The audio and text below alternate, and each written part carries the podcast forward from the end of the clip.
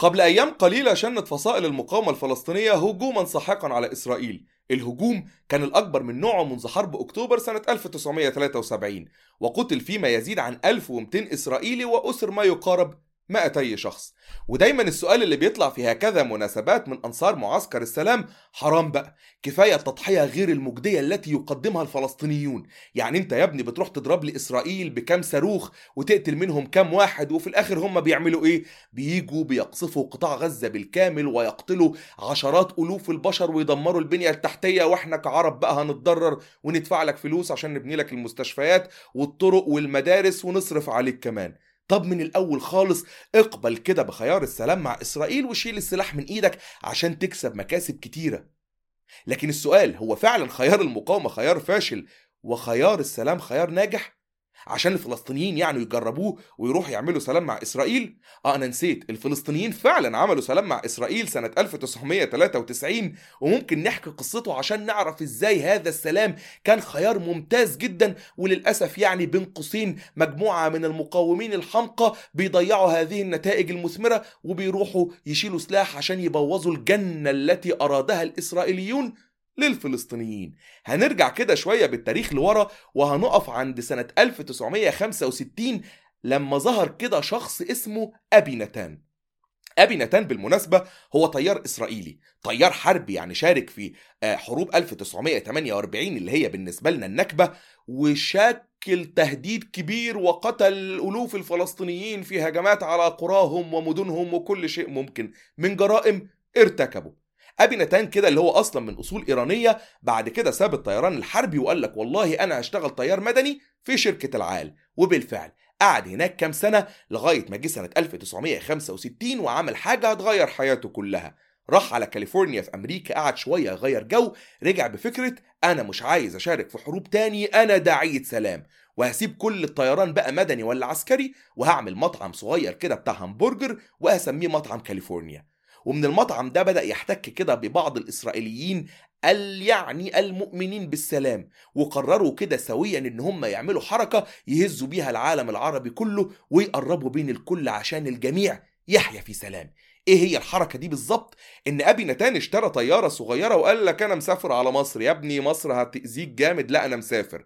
فبراير 1966 خد طيارته والطيران المصري لم يعترضوا لما عدى الأجواء المصرية سابوه يدخل لغاية ما وصل لمدينة بورسعيد وخزان الوقود بتاعه خلص فنزل هبوط اضطراري.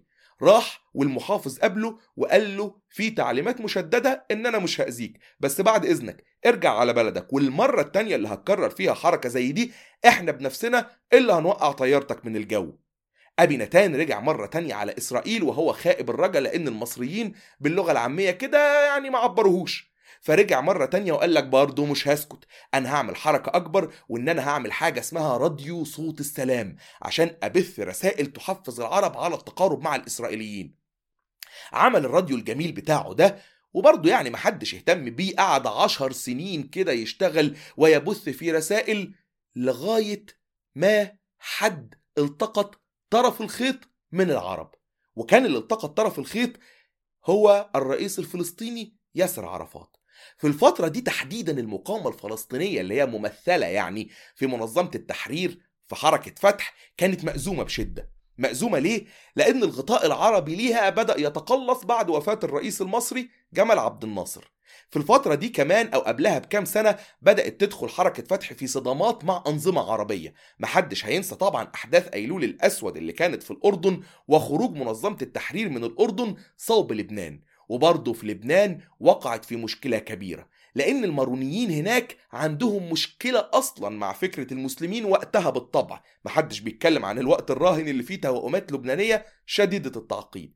إيه المشكلة أصلا اللي كانت في لبنان واللي واجهت المقاومة الفلسطينية وأثرت فيما بعد على كل مستقبلها؟ هقول لك ببساطة. لبنان زي ما إحنا عارفين مكونة من طوائف عدة. عندنا المارون المسيحيين وعندنا المسلمين السنة وعندنا الشيعة وعندنا الدروز وغيرها. لكن دي الكتل الدينية والطائفية الأكبر. لك أن تتخيل أن بلد زي لبنان لم يقم بإجراء إحصاء سكاني منذ سنة 1933 أيوه يعني ما بيعملوش إحصاءات ليه؟ هقول لك ببساطة.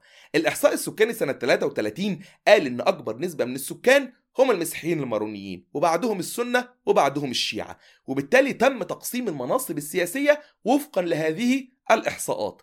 المارونيين المسيحيين خدوا رئاسة الجمهورية والمسلمين السنة. خدوا رئاسة الوزراء والشيعة خدوا رئاسة مجلس النواب. طبعا التركيبة الديموغرافية اتغيرت فيما بعد وفي سنة زادوا أو شيعة زادوا ممكن موارن قلوا ودايما في هاجس إن التركيبة دي لو اتكشف عنها حاليا يتم تغيير المعادلة السياسية اللبنانية فالكل راضي وساكت ومكتفي بإحصاء 33 إيه يعني برضو اللي المقاومة الفلسطينية أو حركة فتح أو منظمة التحرير مثلته هناك؟ مشكلة مزدوجة. إن من هناك من لبنان كانت منظمة التحرير بتشن هجمات على إسرائيل فإسرائيل بترد جوه لبنان. والحاجة التانية إن المارونيين قلقوا إحنا عندنا دلوقتي مسلمين سنة مسلحين موجودين في الأراضي اللبنانية ومن شأن هذا أن يؤدي إلى إخلال بالتركيبة الديموغرافية وممكن نصحى الصبح نلاقيهم استولوا على السلطة أو السنة قدروا يغيروا النظام السياسي وإحنا بره والموارنة بالأساس لا يؤمنوا بالتوجه العربي بصفة عامة يعني لكن بيؤمنوا أكثر إن هم أقرب إلى الفرنكفون الفرنسيين. وبالتالي وقعت المشكلة المشكلة اللي كانت طبعا أكثر تعقيدا وتتعلق بالتناقضات داخل المجتمع اللبناني لكن وجود المقاومة الفلسطينية كان محفز بشكل كبير لاندلاع الصراع أو الحرب الأهلية من سنة 1975 وحتى سنة 1990 ساعتها المقاومة الفلسطينية وجدت نفسها طبعا جزء من الصراع جزء من الصراع واللبنانيين انقسموا من حولها. بقى عندنا حاجة اسمها معسكر الوطنيين اللبنانيين اللي فيها الحزب الشيوعي اللبناني وفيها الدروز بقيادة طبعا كمال جنبلاط اللي كانوا منحازين للفلسطينيين وعندنا طبعا الموارنة بسلاحهم يعني الكتائب والقوات وكل الميليشيات التابعة ليهم كانوا معارضين للوجود الفلسطيني. طبعا فلسطين وقتها أو المقاومة الفلسطينية في عز هذه الأزمة وكانت بتواجه برضه مشكلة ثالثه يعني لم يك لم يكفيها كل ذلك إن مصر نفسها خرجت من معادلة الصراع العربي الإسرائيلي لما وقعت منفردة على اتفاقية كامب ديفيد للسلام مع إسرائيل وطبعا قبلها السادات راح في زيارته الشهيرة للقدس. فهنا هذه المشكلة الثلاثية. وفاة عبد الناصر وهو أحد أكبر الداعمين للقضية الفلسطينية مجيء الرئيس الراحل أنور السادات واللي تبنى خيار مصر اولا وبصورة أو بأخرى تحللت مصر من دوائرها العربية. والحاجة الثالثة هو خروج المقاومة الفلسطينية من الأردن والحاجة الرابعة هو الحرب الأهلية اللبنانية أو هي الحرب الأهلية اللبنانية. فلقت نفسها المقاومة الفلسطينية مأزومة ومحاصرة من كل اتجاه. ساعتها ياسر عرفات بالتعاون طبعا مع رئيس السلطة الفلسطينية الحالي محمود أبو مازن فكروا طب إحنا ليه ما نفتحش قنوات تواصل بأي صورة مع الإسرائيليين؟ نبدأ من مين؟ نبدأ من أبي نتان. وبالفعل محمود عباس أبو مازن قابله لأول مرة في العاصمة الرومانية بوخارست وبدأ يتكلم معاه هو أنتوا شايفيننا إزاي وإحنا شايفينكم إزاي. وأبي نتان كان عامل مؤثر جدا في فتح قنوات اتصال بين السلطة أو بين عفوا وقتها طبعا الحركه التحرير الفلسطينية وبين دعاة السلام الإسرائيليين. وتمت مجموعة من الاجتماعات سواء في توليدو الإسبانية أو في مالطا أو حتى في برشلونة وأكيد في بوخارست وبودابست. هذه الاجتماعات كانت جيدة إلى حد ما لكن طبعا لا يوجد تواصل رسمي بين السلطة الفلسطينية وبين الحكومة الإسرائيلية التي كانت تصنف وقتها يعني حركة فتح الموجودة في لبنان كحركة إرهابية لا يوجد أي نية للتفاوض معها بأي شكل من الأشكال. الدنيا هتبدأ تضيق أكتر على الفلسطينيين. وهتضيق لما إسرائيل تقرر في يونيو حزيران 1982 إنها تدفع ب 110 ألف جندي في لبنان والهدف العاصمة بيروت والهدف الأكبر هو إخراج المقاومة الفلسطينية بالكامل من لبنان وبين قوسين يعني تنظيف الحدود الإسرائيلية من أي هجمات. وهنا كان ياسر عرفات مضطر إنه ياخد خطوة أكبر بكتير جدا للتواصل مع الإسرائيليين. إيه هي الخطوة دي ومين هيكون الوسيط؟ النرويجيين. ياسر عرفات قال لك والله عندنا ألف جندي نرويجي بيشاركوا في بعثة حفظ السلام الأممية الموجودة في لبنان من سنة 1976 وأنا عارف يعني النرويجيين دول علاقتهم لطيفة بإسرائيل. لطيفة إزاي يعني؟ صحيح النرويج كده دولة اسكندنافية ومعدلات الرفاه فيها عالية وبتنتج بترول وإحنا هنا ما نسمعش عنها غير إنها دولة لطيفة قاعدة في حالها. لكن النرويج في واقع الأمر كان برلمانها في الوقت ده في 150 عضو و97 منهم كانوا أعضاء في جمعية الصداقة النرويجية الإسرائيلية. وكان يحكمها الاشتراكيين والاشتراكيين كانوا يؤمنوا طبعا بالأسطورة الزائفة إن إسرائيل واحة اشتراكية موجودة في الشرق الأوسط قائمة على التعاون بين أفرادها وكذا فإحنا لازم ندعمهم عشان النموذج ده ينجح. بعد كده ياسر عرفات لما قرب أكتر من النرويجيين قالوا له طب إيه رأيك لما نساعدك كده إن إحنا نحاول نلاقي أي طريقة نوصلك بالمسؤولين الرسميين الإسرائيليين؟ وعرفات لم يمانع. إيه اللي عمله عرفات؟ إنه بدأ يبعت واحد اسمه فيصل الحسيني يقابل واحد تاني اسمه يوسي ميراف. وده كان أول لقاء رسمي بين مش رسمي معلن عنه لكن أول لقاء بين إسرائيليين وفلسطينيين على المستوى الرسمي. تم أكتر من لقاء لكن لم يتخذ قرار. برضو الضغط العسكري على ياسر عرفات متواصل. بهدف إخراجه من العاصمة اللبنانية بيروت. وأخيرا خرج عرفات بألفين من مقاتليه وبأسلحة خفيفة وراح لدولة بعيدة هي دولة تونس. وتونس على قد ما هي استضافته بشكل لطيف لكن تونس لا تشكل خطر على إسرائيل لأن قوة الوجود الفلسطيني هو أن يكون على الحزام والطوق يعني على دول الجوار عشان لو هيقدر بصورة أو بأخرى إن هو ينفذ عمليات تستهدف الوجود الإسرائيلي وبالتالي تعمل صدى فتجبر الإسرائيليين إن هم يقدموا له تنازلات.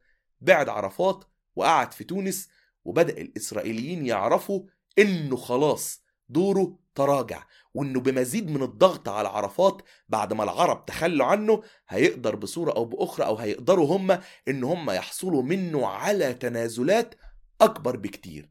تمت مجموعة تانية من اللقاءات المرة دي إسحاق شامير بعت يوسي ميراف في مهمة رسمية وقابل للمرة الثالثة أو الرابعة فيصل الحسيني وقال له إحنا مستعدين لأول مرة للسلام بشرط إن منظمة التحرير الفلسطينية تقبل بوجود إسرائيل وتعترف بها بشكل رسمي.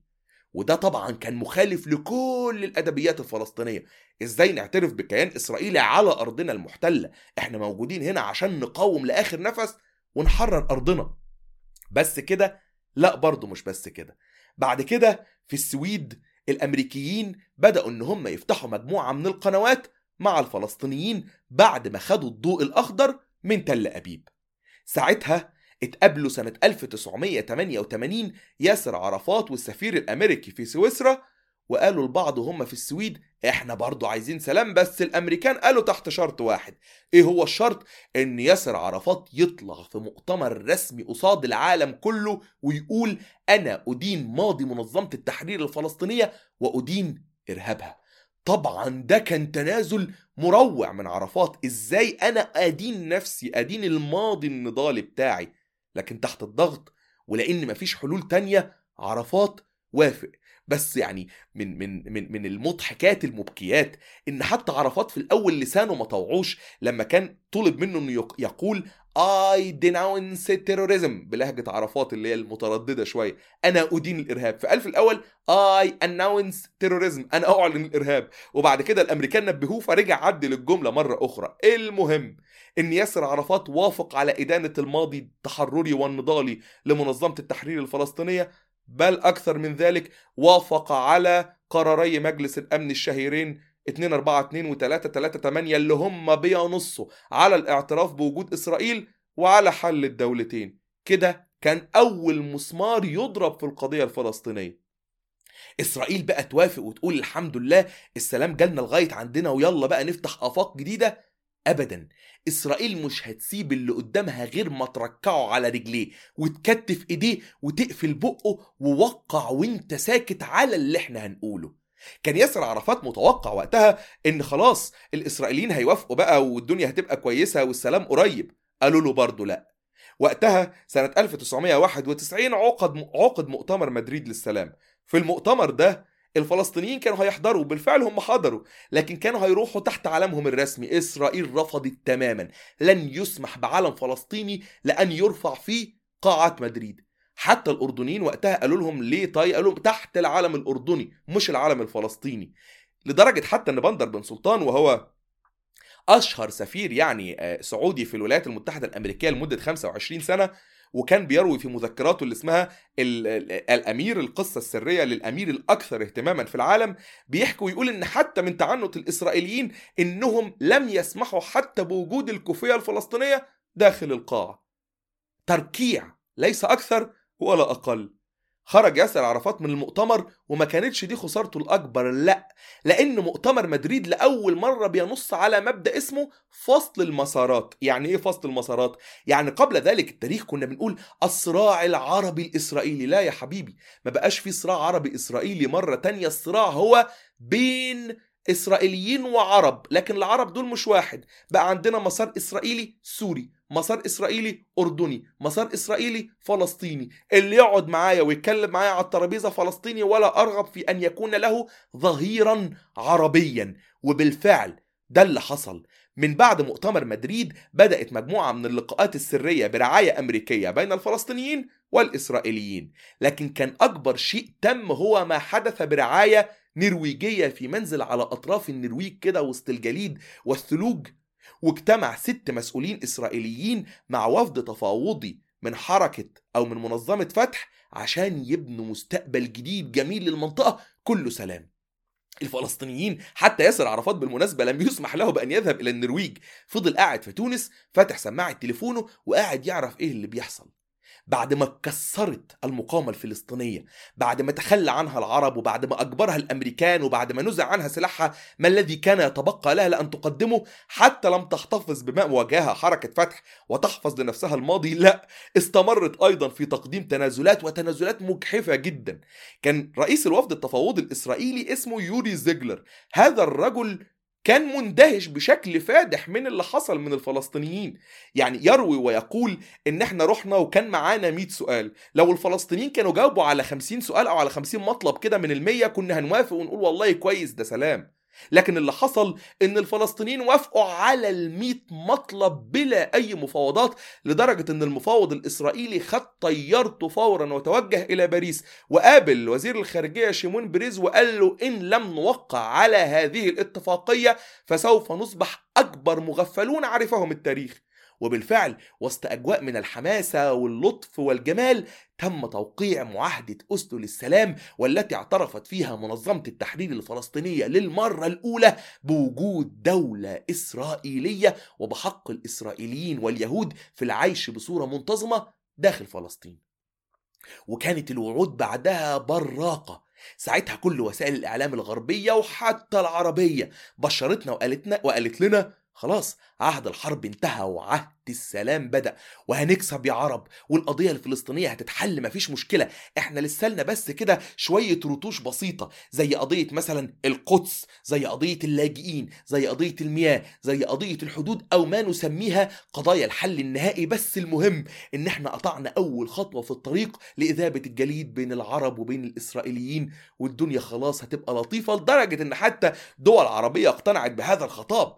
يعني هنلاقي مثلا إن قطر وموريتانيا وتونس تبادلوا مثلا التمثيل التجاري مع إسرائيل وبدأ في حاجة اسمها مكاتب رعاية مصالح من سنة 96 مثلا المكتب الإسرائيلي في الدوحة والمكتب القطري في تل أبيب. وبرضه تونس عملت نفس الفكرة موريتانيا عملت نفس الفكرة وقبلهم أصلا الأردن سنة 1994 وقعت معاهدة السلام الرسمية مع الإسرائيليين لكي تلحق بمصر طبعا التي وقعت قبل ذلك ب 15 سنة معاهدة كامب ديفيد.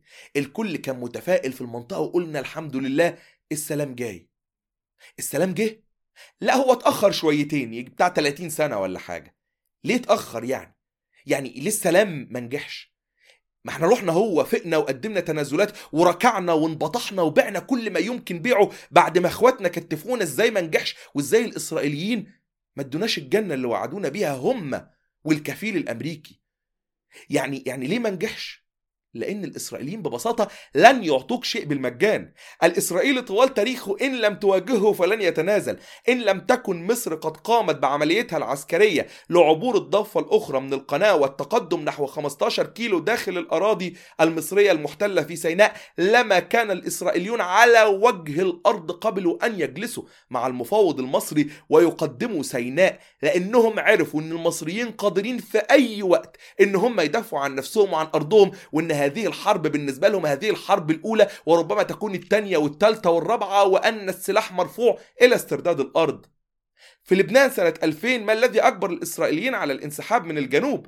لأن هجمات المقاومة اللبنانية وقتها لم تترك للإسرائيليين خيارا إلا الجلوس والتنازل والانسحاب. لماذا انسحبت إسرائيل من قطاع غزة سنة 2005 لأن الوجود العسكري كان مكلف لدرجة أنهم لازم ينسحبوا عشان يقللوا خسائرهم. لا تقدم إسرائيل تنازلا إلا إذا كانت كلفة بقائها أعلى بكثير جدا من كلفة رحيلها. إنما لما تيجي تركع لي ولما ميبقاش في إيدك سلاحك ولا مقاومتك أنا مش هديك حاجة. هقول لك شوية أمثلة. اللي حصل مثلا إن عدد المستوطنات الإسرائيلية في, ال في, في, في, في على الأراضي الفلسطينية المحتلة بعد 67 كان 132 مستوطنة قبل قبل توقيع أوسلو قبل 93 دلوقتي 444 مستوطنة وبؤرة استيطانية. أربع أضعاف تقريبا. الزيادة. كان قبل كده المستوطنات دي أقطونها 238 ألف دلوقتي 945 ألف إسرائيلي بعد 30 سنة من السلام. بعد 30 سنة من السلام إحنا ما لقيناش حاجة اسمها القدس. اللي وعدونا بيها اللي وعدونا بحل الدولتين دولة عاصمتها القدس الشرقية ما خدناهاش بل بالعكس الإسرائيليين أعلنوها عاصمة أبدية والأمريكان في إدارة ترامب قالوا أمين. هنعترف وننقل سفارتنا هناك كمان إلى القدس. الفلسطينيين لم يجنوا رخاء 30% بالتحديد 29.2% من السكان الفلسطينيين في الضفة وغزة ما بياخدوش في اليوم الواحد أقل حتى من 50 سنت في حين أن الرخاء الإسرائيلي بيخلي المواطن هناك متوسط نصيب دخله بيوصل ل 52 ألف دولار سنويا. إيه اللي كسبناه بالسلام عشان الفلسطينيين ما يقولوش المقاومة ويا حريتنا يا متنا عشان نفتح بدمنا طرق لأجيال جديدة تعرف إنها تجبر الإسرائيليين على التفاوض وتجبر الغرب الداعم ليها على معرفة إن إحنا مش هنسلم وإن إحنا مش هنسيب أرضنا. ما الذي أبقاه العالم للفلسطينيين عندما قدموا على خيار السلام؟ سمحوا لهم يعيشوا حتى العيشة مرروها وقسموا الضفة إلى شرايين متقطعة لا يستطيع مواطن فلسطيني التنقل حتى بين مدينة ومدينة وبين منطقة ومنطقة وبين بيت وبيت إلا بالمعابر ما الذي قدمه السلام؟ لكي نكره المقاومة لا شيء ما الذي يتبقى للفلسطيني غير سلاحه؟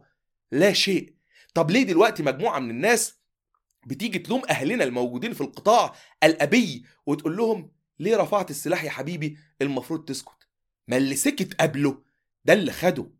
ولو حد كمل سكوت وسلم هو كمان القضية نفسها هتصبح من الذكرى بحيث لن يعود لا فلسطيني ولا غير فلسطيني. هيفتكر إن كان ليه وطن. بس المشكلة في العرب تحديدا إن هم بيعتقدوا إن الحرية دي من الاستعمار تمنها تافه. يعني لو كان مثلا الجزائريين صدقوا في الخمسينات والستينات فكرة هادن يا حبيبي واقعد واتكلم مع الفرنسيين ما كانش حد ما كنا شفنا دولة اسمها الجزائر دلوقتي. لكن الجزائر دفعت مليون وأكتر من أبناء شعبها عشان تستقل. ماذا لو كان الفيتناميون صدقوا خطاب دعاة السلام العرب وقالوا ما بنا طاقة لامتشاق الحسام ومش هنحارب الأمريكيين؟ ما كانش بقى في حاجة اسمها فيتنام أو كان بقى في دولة عميلة توجد فيها عشرات القواعد العسكرية الأمريكية لكن اختاروا المقاومة. وهكذا انت بتدفع تمن حياتك عشان تشتري حياة الأجيال القادمة. ماذا لو كانت مصر سكتت عن الاستعمار الإنجليزي وتونس سكتت عن الاستعمار الفرنسي؟ ماذا لو كان المغاربة سكتوا ماذا لو كان كل إنسان قابل بالاحتلال وهدن لأن فرق القوة بينه وبين القوة المحتلة أكبر بكتير. ما هو طبيعي أصلا إن فرق القوة العسكرية بيني وبين القوة الغاشمة اللي بتحتلني يكون كبير.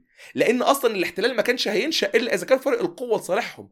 لكن فرق القوة يدفعني للاستسلام والإذعان لن أجني شيئا. السلام الفلسطينيين جربوه ودفعوا ثمنه. سيبوهم يجربوا المقاومة. يمكن تؤدي إلى نتائج أخرى وبالتأكيد ستؤدي. بس المقاومة مش ليلة وضحاها مش هروح أنا دلوقتي هروح أحرر بقى كامل الأراضي الفلسطينية. لا المقاومة عمل تراكمي. جيل ورا جيل وسنة ورا سنة وعقد ورا عقد وربما قرن ورا قرن. لكن عند المحطة الأخيرة اللي هينتصر فيها أصحاب الحق هيفتكروا كويس جدا. أول تضحية قدمها أول شخص والناس قالت له ساعتها وفايدته إيه؟ وبالمناسبة كمان قبل ما نخلص الفيديو تبقى جملتين قصيرتين. عشان برضو من ضمن أساطير المقاومة الفاشلة عندنا كده يعني أسطورة فرعية دايما ال ال البعض الإخوة العرب بيحبوا يستخدموها لما يعيروا يعني بين قوسين يعني. إنجاز استخدام هذا التوصيف لما يعيروا الفلسطينيين يقولوا لهم ويقولوا لهم ما أنت يا ابني بعت أرضك يعني عايز إيه تاني بقى ما تسكت؟ لا يا حبيبي الفلسطيني لم يبع أرضه في أي يوم من الأيام. هذه الحجة والأسطورة التي صنعتها آلات الدعاية الصهيونية وبعض آلات الانبطاح الموالية لها في الشرق الأوسط الكبير الذي أرادته إسرائيل. لكن لو إحنا رجعنا لديفيد بن جوريون نفسه اللي كان ممثل بين قوسين يعني إسرائيل أمام لجنة الأمم المتحدة الخاصة بفلسطين سنة 1947 ورجعنا للخرائط الرسمية للأمم المتحدة هنلاقي إن ساعة لحظة التقسيم المشؤومة كان كل ما يمتلكه اليهود في أراضي فلسطين 6% فقط. الستة في المية دول جابوها منين؟ بالمناسبة جابوها من مصادر متعددة يعني. أول حاجة اللي هو بالمناسبة يعني في المية دول يعادلوا 2 مليون دونم. من أصل 26 مليون دونم هي مساحة أرض فلسطين اليابسة. طب جابوهم منين ال 2 مليون دونم دول؟ 500 ألف بمنح مباشرة من سلطات الاحتلال البريطاني. 485 ألف من خلال عمليات شراء من العائلات الإقطاعية التي كانت موجودة في فلسطين والتي كان معظمها من الجنسية اللبنانية زي الطيان وصرصق وخلافها. طب والباقي؟ جابوه من الفلاح الفلسطيني الفقير اللي أجبر بفعل ضغوط الاحتلال البريطاني. الفلسطينيين الفقراء الفقراء كانوا بيدفعوا في الحرب العالمية الأولى ضرائب تصل إلى 100% وكان البريطانيين بيقطعوا من أراضيهم الأشجار وكل شيء وياخدوها كوقود للقطارات الحربية البريطانية. فيعني الفلاح الفلسطيني والله ما جاش في باله إن الكام ألف دونم كده اللي هيروح يبيعهم للإسرائيليين اللي هم ما يأثروش في أي حاجة يعني هيؤدوا في النهاية إن بعد 70 سنة هيجي واحد يقول له اولا لا أنت بعت كام ألف دونم من 26 مليون دونم اللي هو بيع وشراء عادي أصلا بالناس فإحنا هنحملك بقى إن أنت اللي بعت أرضك. لا يا عزيزي 94% من أرض فلسطين كانت بيد الفلسطينيين لغاية قرار التقسيم. طب ما تيجي كده نرجع للقرار ونخلي الإسرائيليين ياخدوا اللي كان ليهم بين قوسين يعني اللي هم في المية؟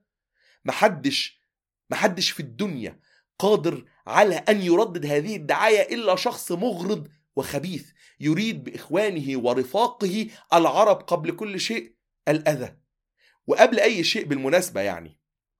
في هذه الموجة الموجة الشرسة من الهجوم على المقاومة من بعض من يدعون العقلانية والرزانة آخر ما يتبقى لنا لأن نقوله لهم ببساطة شديدة لا تنبطح لن يقدم لك أحد أي تنازل إلا إذا كنت قويا.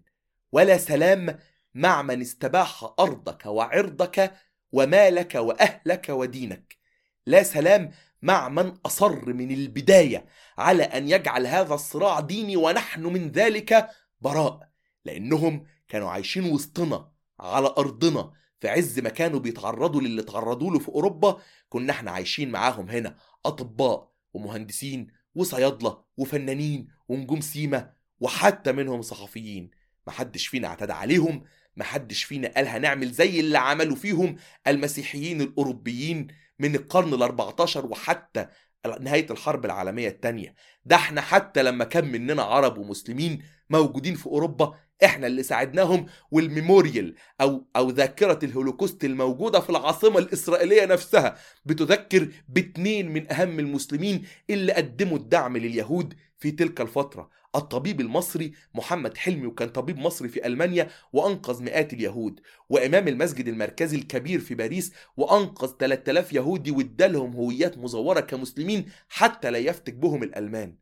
واللي جنيناه إحنا إن هؤلاء الذين قتلوا في بعضهم بعضا جايين يبنوا دولة على أرضنا وجايين بيدفعوا الفلسطينيين الثمن لأنهم بس قالوا حرية وأرض وكرامة ودولة.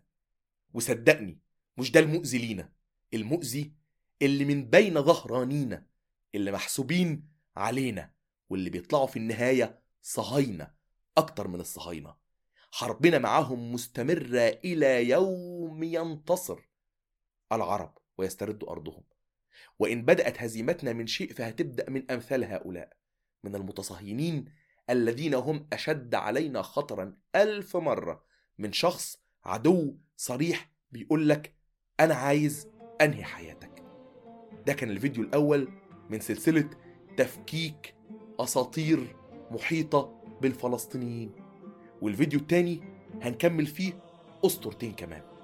أنا عبدو فايد كنت معاكم من بودكاست ألف باب. ما تنسوش لو الفيديو عجبكم تنشروه. على أوسع نطاق وتعبروا عن دعمكم ليه ب like و comment و share شكرا جزيلا.